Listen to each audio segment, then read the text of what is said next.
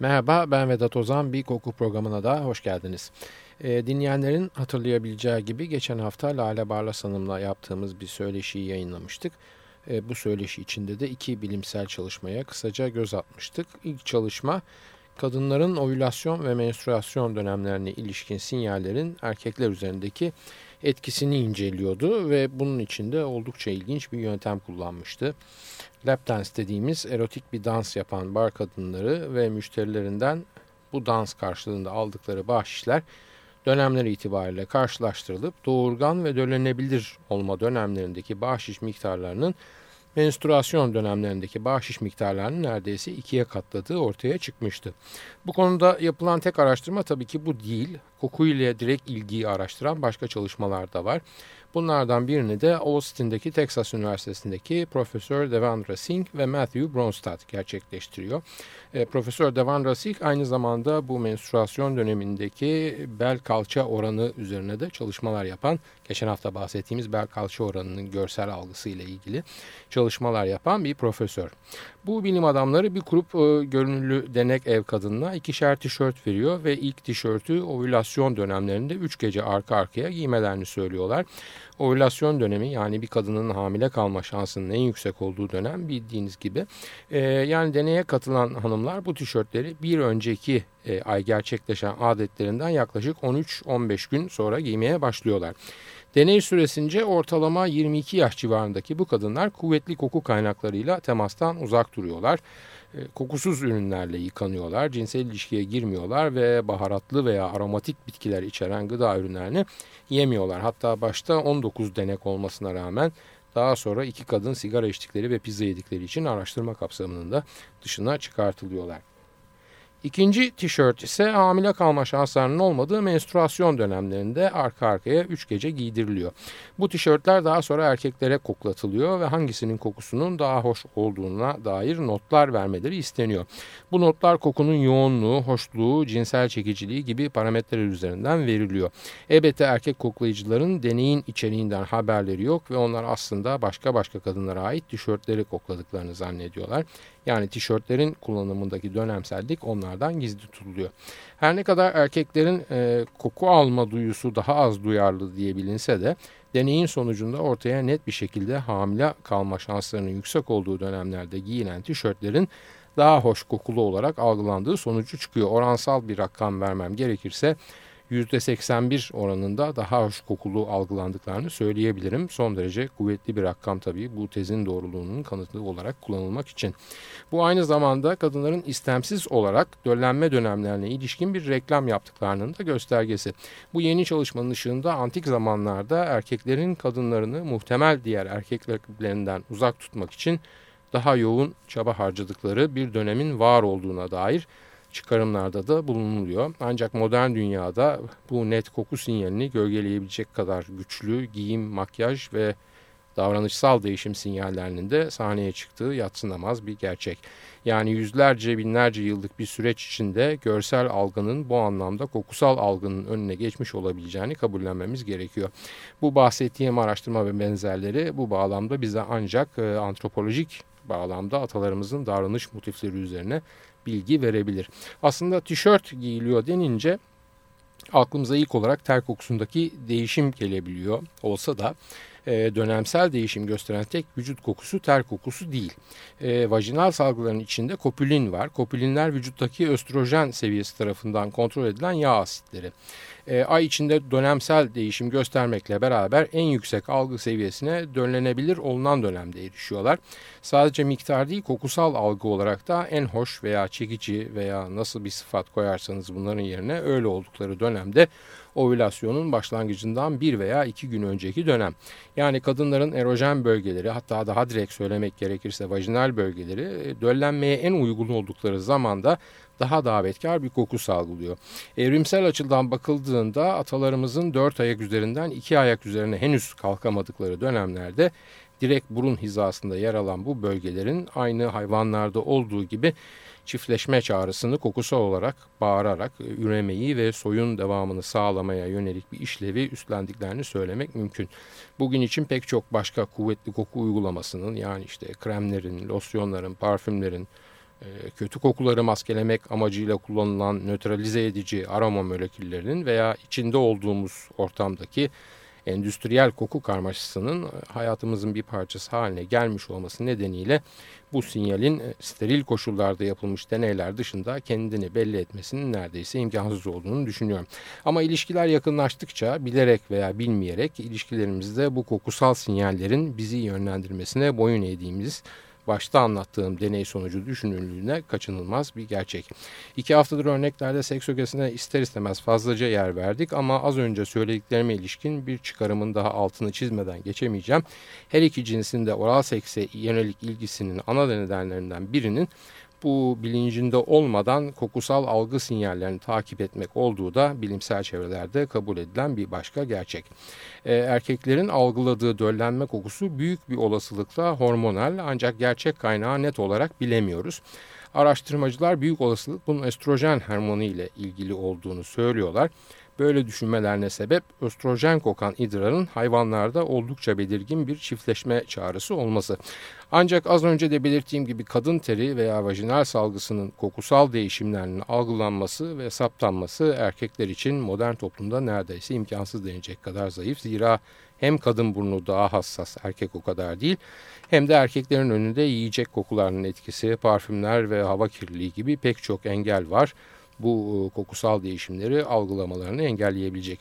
Bugünkü davranış biçimlerimiz ve yaşam stilimiz e, içinde bunun aksini düşünmekte pek hoş olmayabilir. Aslında biraz uzak durabilirsek ve bakarsak bir hanım için dönlenebilir bir dönemde veya menstruasyon dönemde olduğunun karşıt cins tarafından iki nefeste anlaşılmasının geçerli etik standartlar açısından ve tabularımız açısından oldukça rahatsız edici olabileceği ve standart davranış biçimlerimizi kökten gözden geçirmeye itebileceği aşikar. Bu halimizle daha iyiyiz ve en azından hayal güçlerimize daha fazla alan bırakmış durumdayız özetle söylemek gerekirse. Ee, bir de işin öbür tarafına bakalım. Bir kadın bir erkeğin kokusunda yeterli çekim bulamazsa bu hangi nedenle olabilir? Elbette bu pek çok nedenle olabilir. E, koku algımızla hafızamızın neredeyse aynı beyin bölgesinde işlendiğini biliyoruz. Bu nedenle çocukluk dönemimizde bilinçaltımıza yerleşmiş bir kötü anıyla beraber etiketlediğimiz, e, tabii bilinç altında etiketlediğimiz demek istiyorum. Böyle etiketlenmiş bir koku eğer erkeğin vücut kokusunu oluşturan moleküller içinde mevcutsa itme sebeplerinden biri bu olabilir. Veya gen yapısı içinde bağışıklık sistemine uyumlu sinyaller vermeyen bir vücut kokusu gene böyle bir itmenin bir başka sebebi olabilir ki bu hafıza olgumuzdan bağımsız bir durum. Ancak bir ilginç seçenek daha var. Gerçek hayattan bir örnekle bu seçeneği de açıklamaya çalışayım. Koku daha doğrusu duyu araştırmacısı biyolog Jenna Pickett'ın bir arkadaşı var Vivian. Vivian John ile evli. Her ne kadar John'un vücut kokusu çok kuvvetli olarak itici olmasa da Vivian bir şekilde bu kokudan rahatsız oluyor veya o kokuyla beraber rahat olamıyor diyeyim daha doğrusu. Bu ikilinin cinsel yaşamları da oldukça formel ve heyecansız. Yılda birkaç kez birlikte oluyorlar ve bunun için Vivian kendini suçluyor. Çünkü evliliklerin ilk dönemlerinde John Vivian'a daha coşkulu yaklaşmış olmasına rağmen Vivian bu coşkuya ayak uyduramamış. Bu nedenle eşinde ileriki yıllarda kendisiyle ilgili hayal kırıklığına dayalı bir ön yargının oluşmasına sebep olduğunu düşünüyor. Ama gerçek şu ki Vivian daha önceki erkek arkadaşlarında olduğu gibi böyle başını göğsüne dayayıp da sevgilisinin kokusunu içine çekme arzusunu kocasıyla hiç hissetmemiş. Bunun bir hijyen sorunu olmadığı da aşikar. Çünkü John sık sık duş alan ve temizliğine de özen gösteren birisi. 8 ee, yıllık evlilikten sonra bir gün John Vivian'a aslında eşcinsel olduğunu ve evliliği süresince de başka erkeklerle beraberlikler yaşadığını itiraf ediyor. Arkadaşı biyolog Jenna Pickett'la bu olayı paylaşan Vivian, onun da yapmış olduğu bir takım çalışmaların sonucuna bakarak e, kokusal itkinin nedeninin eşinin ondan gizlemiş olduğu cinsel tercihleri olduğunu düşünüyor. Aslında burada tam haklı sayılmayabilir. Zira John'un farklı yiyecekler tercih etmesi e, veya benzer bağışıklık sistemi koku sinyalleri taşımış olması da buna sebep olabilir. Ancak Vivian'ın hayal kırıklığının gerçek sebepleri ne olursa olsun burada kadın veya erkek heteroseksüellerin vücut kokusuna ilişkin algıların dışında ve hiç değinmediğimiz başka bir kokusal gerçeğe göz atmamız gerekiyor. E, kadın veya erkek eşcinsellerin birbirlerine yönelik vücut kokusu veya doğal koku algısı farklılık gösteriyor mu veya ne gibi farklılıklar gösteriyor. Bir müzik arası verdikten sonra buradan devam edeceğiz. Şimdi Gordon Titcom'dan dinliyoruz If It Were Up To Me. Müzik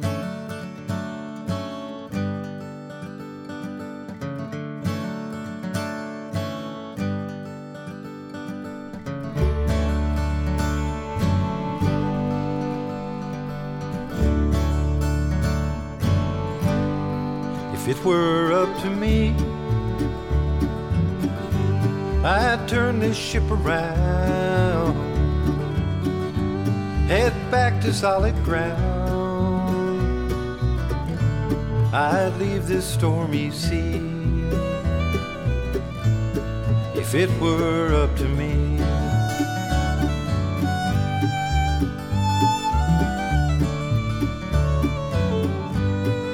If it were up to you, things wouldn't be this way. There'd be no hell to pay. Our troubles would be few. If it were up to you, nothing gained by blaming fate or by saying it's too late. We can't say love let us down, cause it's the other way around.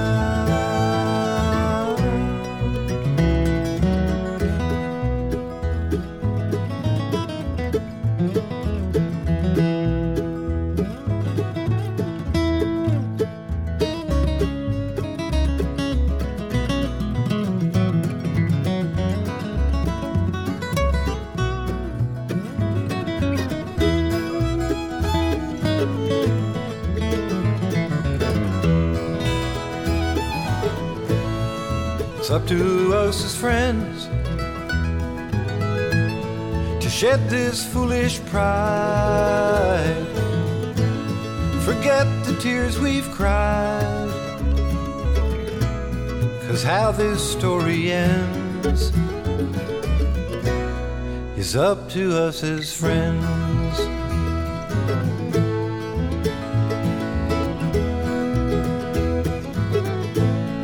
If it were up to me, that's the way that it would be.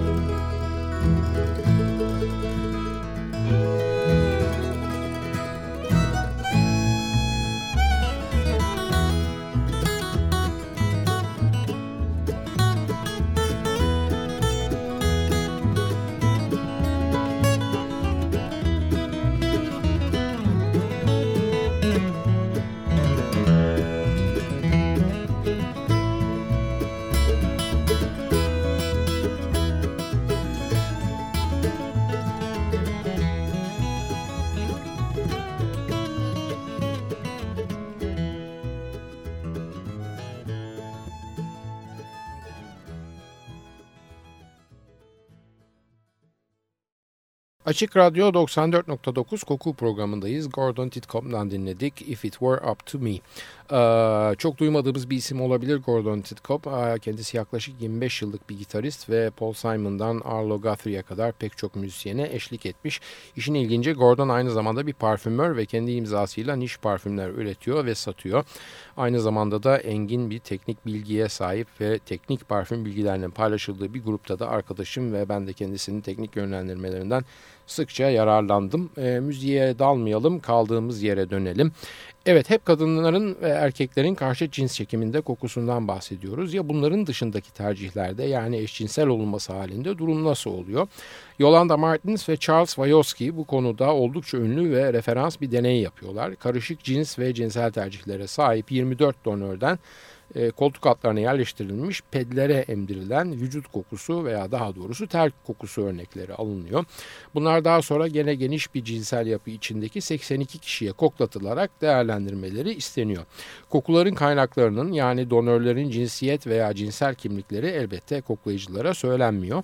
Ortaya çıkan sonuç e, heteroseksüel ve eşcinsellerin vücut kokularına oldukça belirgin bir şekilde farklı tepkiler verdiklerini işaret ediyor. En çok eşcinsel erkeklerin ter kokusunda uç değerlendirmeler oluyor. Yani şöyle böyle gibi değil ya çok sevdim ya da nefret ettim gibi geliyor tepkiler eşcinsel erkeklerin ter kokusuna yönelik olarak.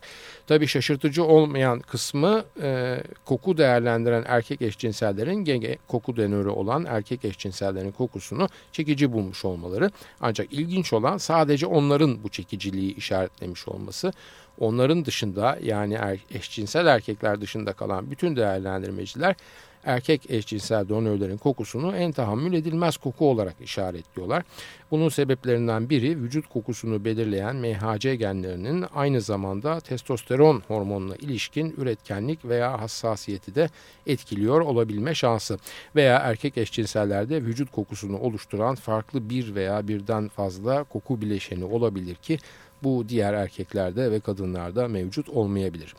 Diğer donör e, kokularına olan tepki de cinsel tercihlere dair çok belirgin bir takım veriler gösteriyor. Erkek eşcinseller mesela heteroseksüel erkeklerin ve eşcinsel kadınların vücut kokularına oldukça düşük puan veriyorlar. Ama ilginç bir şekilde heteroseksüel kadın kokusuna verdikleri puan o kadar düşük değil. E, heteroseksüel erkek ve kadınlarsa beklenildiği gibi diğer heteroseksüellerin vücut kokularına e, koku örneklerine yüksek puanlar veriyorlar. İşin ilginci bu yüksek puanlamaya eşcinsel kadınlar yani lezbiyenler de eşlik ediyor. Araştırmacıların yorumu eşcinsel kadınların tercihlerinin eşcinsel erkeklerle mukayese edildiğinde daha esnek olabildiği ve eşcinsel erkeklerde genetik etkinin belirgin olarak daha kuvvetli olduğu yönünde. Heteroseksüeller ve eşcinseller feromon benzeri kokular koklatıldıklarında da farklı beyin aktivitesi sinyalleri veriyorlar. İsveç'teki Karolinska Enstitüsü'nde nörobilimci Ivanka Savic ve arkadaşları bu konuda başka bir deneyin altındaki imzalar. Yaklaşık 40 heteroseksüel ve eşcinsel kadın ve erkeğe yüksek dozda testosteron türevi sentetik e, androstadianon ve estrojen türevi sentetik estratetroenol koklatılıyor. E, androstedianon ağırlıkla erkek terinde, estratetroenol ise ağırlıkla kadın idrarında bulunan feromonlar. Tabi kontrol ve mukayese için herkese ek olarak kokudan arındırılmış hava, sidir ağacı ve lavanta yağı da koklatılıyor. Her koklayıcının beyin aktivitesi koklamayı yaptıktan sonra bir pozitron emisyon tomografi cihazında yani PET tarayıcısında, PET scanner'da takip ve kayıt ediliyor. E, cinsiyet ve cinsel kimlikten bağımsız olarak herkes de lavanta ve sedir ağacı koklandığında beynin koku işleme bölgelerinde ışıldama oluyor. Bu ışıldama doğal olarak kokudan arındırılmış hava koklanırken gerçekleşenin çok daha üstünde gerçekleşiyor. İlginçlik feromon benzeri sentetikler koklatılmaya başlanınca ortaya çıkıyor. E, koklayanın cinsel kimliği ve kokladığı maddeye bağlı olarak beynin koku işleme bölgeleri dışında hipotalamus da ışıltıyla kendini belli ediyor bu kez. E, daha önceki e, ışıldamalarda hipotalamusta herhangi bir belirti yok. Hipotalamus aslında bizim beynimizin ana bezesi de sayılabilir. Çünkü çok fazla sayıda işlemimize ilişkin işlem orada gerçekleşiyor. Bunlar arasında seks hormonları salgılamak e, ve erotik duygu ve fantazileri tetiklemek de var. Deney laboratuvar ortamında yapıldığı ve başkaca da uyaran olmadığı için cinsel uyarılma ile ilişkin fiziksel tepkiler vücutlarda söz konusu değil. Sadece beyin faaliyetlerinin izlenmesi üzerinden yürüyor yani araştırma. E, heteroseksüel e, kadınlar ve eşcinsel erkeklerin beyni e, bir erkek fenomenu olan androstadianon koklandığında e, hem koku işleme hem de hipotalamus bölgelerinde ışıldıyor. Heteroseksüel erkeklerin beynindeki hipotalamus bölgesi ise estrojen benzeri kadın hormonu kokusu koklandığında parıl parıl parıldamaya başlıyor. E, eşcinsel kadınlardaki sonuçlar heteroseksüel erkeklerdekilerine benzer bir görüntü veriyor. Kadına ait estrojen türevlerini kokladıklarında hipotalamusları aktive oluyor yani. Ancak bu aktive olmanın kuvveti o kadar da belirgin ve kesin değil. Bütün bu araştırmalar neyi gösteriyor? Koku duyusu sadece karşıt cinsler arasında değil, cinsel kimliğe bağlı olarak eşcinsler arasında da bir uyaran olarak mevcut. Ancak bunlar davranışlara ilişkin araştırmalar, biyolojik kökenlere ilişkin araştırmalar değil. Yani eşcinselliğin kökeni biyolojik midir sorusuna cevap vermekten çok uzaklar hem de zaten böyle bir soruya cevap arama iddialarıyla yola çıkılmış araştırmalar değil. E, iki haftadır formondu, feromondu, hormondu bahsettikten sonra şimdi parfümlerde kullanılan asla bir feromon olmayan ama kokusunun onları çağrıştırdığı varsayılan bir sentetik aroma kimyasalına göz atalım son bölümümüzde. Bu aroma kimyasalının ismi ISO-E Super. 1970'lerde aroma kimyasalları üreticisi IFF yani International Flavors and Fragrances firması e, izosiklamon E'den daha gelişmiş bir koku molekülü üretir ve buna ISO-E süper ismini verir. Genelde sentetik koku moleküllerinin tam ismini vermek istiyorum bu programda. Belki kimya ile ilgilenen dinleyiciler de vardır diye. Ve ISO-E süperin de organik kimyasal ismini vermek isterdim ama alenen iki satır süren ve çoğunlukla rakamlardan oluşan bir ismi var. Zaten bu moleküle bu kadar net ve akılda kalır bir isim verilmesinin sebebi Herhalde bu oldukça uzun ve karmaşık gerçek ismi olsa gerektir diye düşünüyorum. Isoe Super'in feromona benzetilme nedeni belirgin olarak başka bir şey gibi kokmaması ve hem kadın hem erkek kullanıcılarda e, karşı cinsi ilişkin bir çekim yarattığına inanılması. Piyasaya sunulduğu andan itibaren en fazla kullanılan aroma kimyasallarından biri olan Isoe Super e, içinde çiçek notaları da taşıyan odunsu ambersi bir kokuya sahip. E, kadifemsi tabiri mesela çok fazla kullanılır Isoe Super için ve en büyük özelliği cilt üzerinde kokusunun zaman zaman hissedilip zaman zaman kaybolmasıdır. Yani bir ortaya çıkar bir kaybolur teninizin ısısının durumuna göre zaman zaman kendini böyle gösterir. Tek başına belirgin olarak hissetmediği parfümlerin içinde parfümün genel havasına dolgunluk vermesi amacıyla ve çiçeksi notaların altını çizip zenginleştirmek için kullanıldığı gibi e, aynı zamanda sabunlarda da kullanımına çok sık rastlanan bir moleküldür. E, Paris Yves Saint Laurent'in veya Giorgio Beverly Hills gibi parfümlerin yanı sıra Christian Dior'un Fahrenheit'ında da %25 gibi oldukça cömert bir oranda kullanılmıştır. E, 1990'larda piyasaya sürülen Lancome'un efsane kokusu Trezor'un formülünün %18'ini bu ISO-E süper denen molekül oluşturur ve bu parfüme çıktığı zamanki o farklı ve beğenilen havayı veren de gene bu moleküldür desek yanlış dememiş oluruz. E, ISOE Super Tresor'dan önce bu kadar cömertçe bir de az önce değindiğim gibi Christian Dior'un Fahrenheit'ının formülünde %25 oranında kullanılmıştır. Bu parfümün nota katmanlarının yaklaşık %50'sini baz notaların oluşturduğu ve ISOE Super'inde bir baz aroma kimyasalı olduğu düşünülürse bazı notaların neredeyse yarıya yakını tek başına oluşturması tabii ki bu kullanımı ilginç kılar. İlerleyen yıllarda aynı madde yani ISOE Super Deklarasyon Cartier'de %38, Feminite de Bois Shiseido'da %43 oranında kullanılmıştır.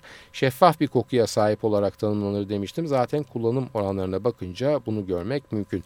Başka ve baskın herhangi bir koku molekülü bu yüksek oranlarda bir parfüm içinde kullanılsa o parfüm neredeyse tek sesli bir parfüm haline gelirdi ve Isoe'den başka bir şey kokmazdı. Aslında bunu da yapanlar yok değil. Parfümör Gezachon Eccentric Molecules isimli kendi markası için sadece Isoe'den oluşan bir parfüm yaptı mesela. Tabi tek molekülden oluştuğu için parfüm demek bile doğru değil ama e, molekül 01 isimli ve içinde isoe süper, alkol ve sudan başka bir şey olmayan bu koku oldukça da isim yaptığı niş parfüm alıcıları arasında. Ülkemizde yakında Harvey Nichols'ta satılacağından başka halen başka bir parfüm dükkanında satılıp satılmamakta olduğuna dair bir bilgim yok. E, yurt dışında elbette internet parfümcüleri dahil pek çok niş parfüm satan dükkanda bulunuyor.